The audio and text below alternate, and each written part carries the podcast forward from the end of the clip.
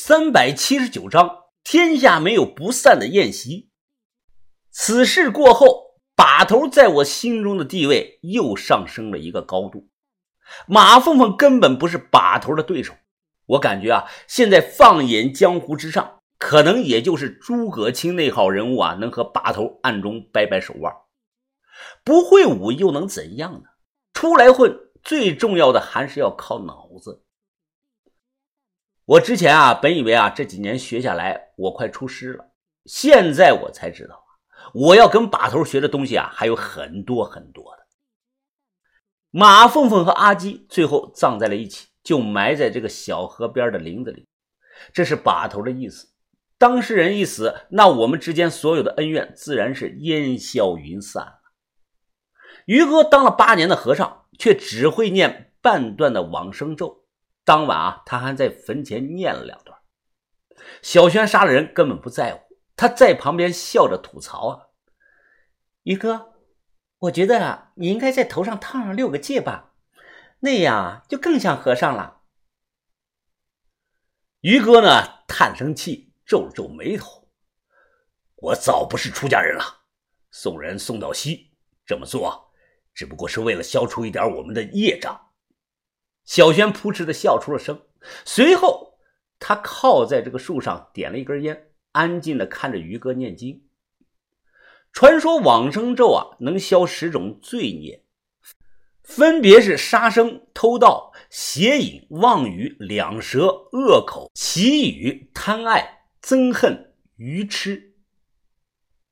我反思了一下，好像我们他妈的全都占齐了。仔细听于哥，他念的第一句是这样的：“南无阿弥陀佛，多婆夜，多他家多夜。”旁听了一会儿，我终于理解了于哥心里在想什么了。他根本是在给自己犯的罪找个借口和安慰。呵呵，于哥的本心啊，就是个暴力和尚。三天后，乖，再吃一口。范神医医术高明，他说人三天醒过来啊，果真就醒过来了。蛇女靠在床上摇了摇头，她模样有些虚弱。我我吃不下了，再吃再吃就要变成胖子了。胖胖怎么了？胖胖有什么不好的？哎，你看人家胖胖多胖啊，人家丑吗？不丑。来来来，再喝两口。蛇女又喝了一勺米粥。小米双手托着下巴，在一旁委屈巴巴地看着我们。峰哥，我也想喝粥，你能不能喂我一勺啊？我转头皱起了眉头。你又没病，自己不能喝啊，厨房锅里多的是呢。小米气呼呼地瞪了我一眼，起身跑走了。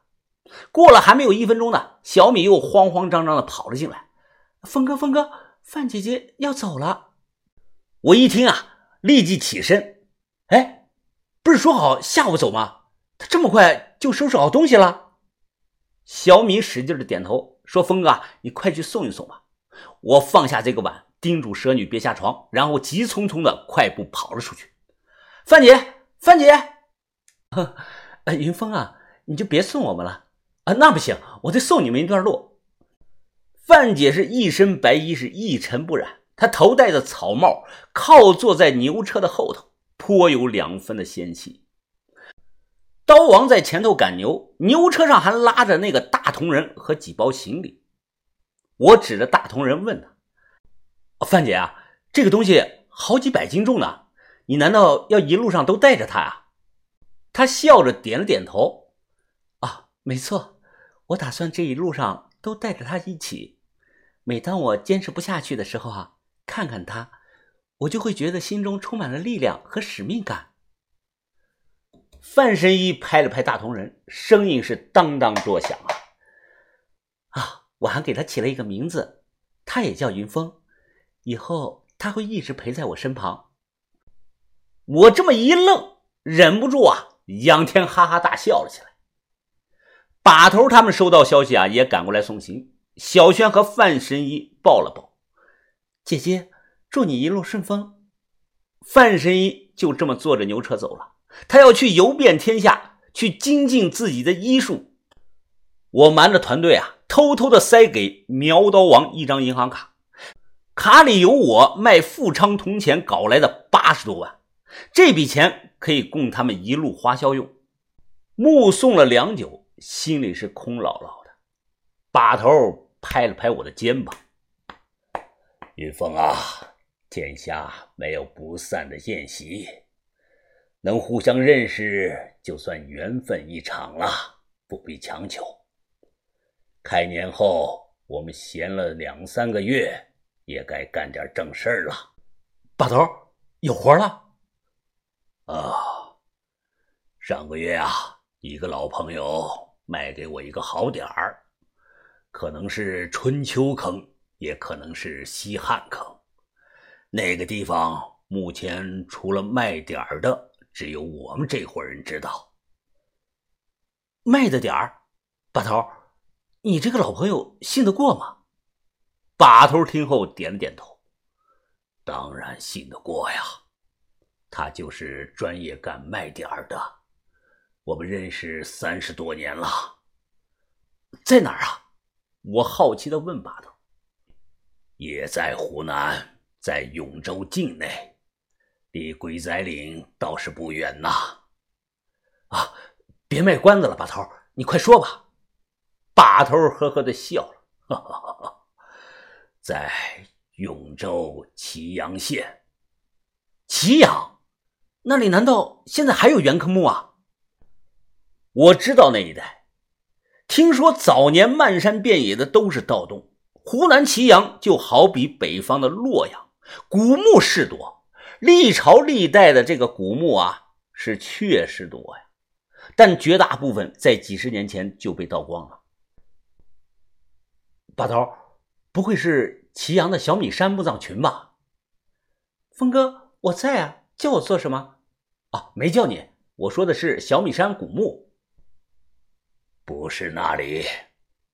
根据卖点人提供的情报，那个地方应该在祁阳黎家镇朝主山村一个叫水银桥的地方。”“把头，那我们买这个点花了多少钱啊？”“哦，不算贵，友情价十九万。我点点头。如果真是没人摸过的原坑啊，那不管是春秋的还是西汉的，这个价都算是友情价了。这年头想找个纯原坑的高古墓，就算不是大海捞针也是很少的。我们是动手的，那些专业卖点的人啊，有他们自己的一个圈子，人家其实非常赚钱，他们没有成本，没有风险。这类人往往都是三两个人一伙，开着个破车，佯装成收农作物或者是做小生意的，满世界乱跑。他们研究查阅古代地方县志等古书，再通过实地走访调查来确定古墓的精确位置。卖点儿的一般分保和不保两种，保呢就是保你是个原坑，这个价格高，那个时候啊都是十万起步了。如果买家下去后发现他妈的不是原坑啊，或者被其他人摸过了，那卖点的会把这个钱再退回来。不保的意思呢，顾名思义就是不保障是原坑，这个一般是一两万、两三万甚至几千块钱啊就能买到一个点儿。当然下去后如果发现被摸过了，哎，那职业卖点的人啊是一分不退的。这行里那个时候确实有几个名人，像这个陕西安康的赵清兵，湖北襄阳的李志强，还有山西阳泉的王鼎立。这三个人手里卖出来的这个点儿的质量啊普遍很高。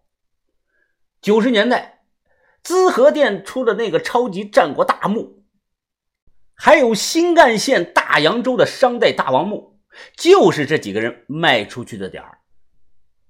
据传事后行里有人就调侃这个赵清兵啊：“哎，老王啊，你太可惜了啊！你说你卖什么卖啊？你要是自己挖了，你他妈早就成安康的首富了。”赵清兵呢，听后是呵呵一笑：“啊，不可惜啊，干一行就要守一行的规矩，我只赚自己该赚的那份钱。”顶级卖点人有三大规矩：一，绝不亲自下墓；二，绝不卖假点假墓；三，绝不把点儿卖给野路子们，那些啊不够专业，小打小闹的卖点人就没那么多规矩了。运气好了，确实能从他们手上买到这个好点儿。要是运气不好，说难听点啊，你花几万块钱从他们手里买到个有屎的这个茅坑啊，都有可能。而十九万把祁阳这个点儿卖给把头的这个人啊，当时在行里也是比较有名气，是个老头，他的真名叫祁辉东，绰号虎爷。把头买这个点儿啊也是赌，正儿八经算是开年来干的第一个大单。我们呢下午一道去市里洗了个澡，回来把头还烧了香，拜了祖师爷，博个好兆头。晚上一商定，定下来了，明天就出发，期待好运吧。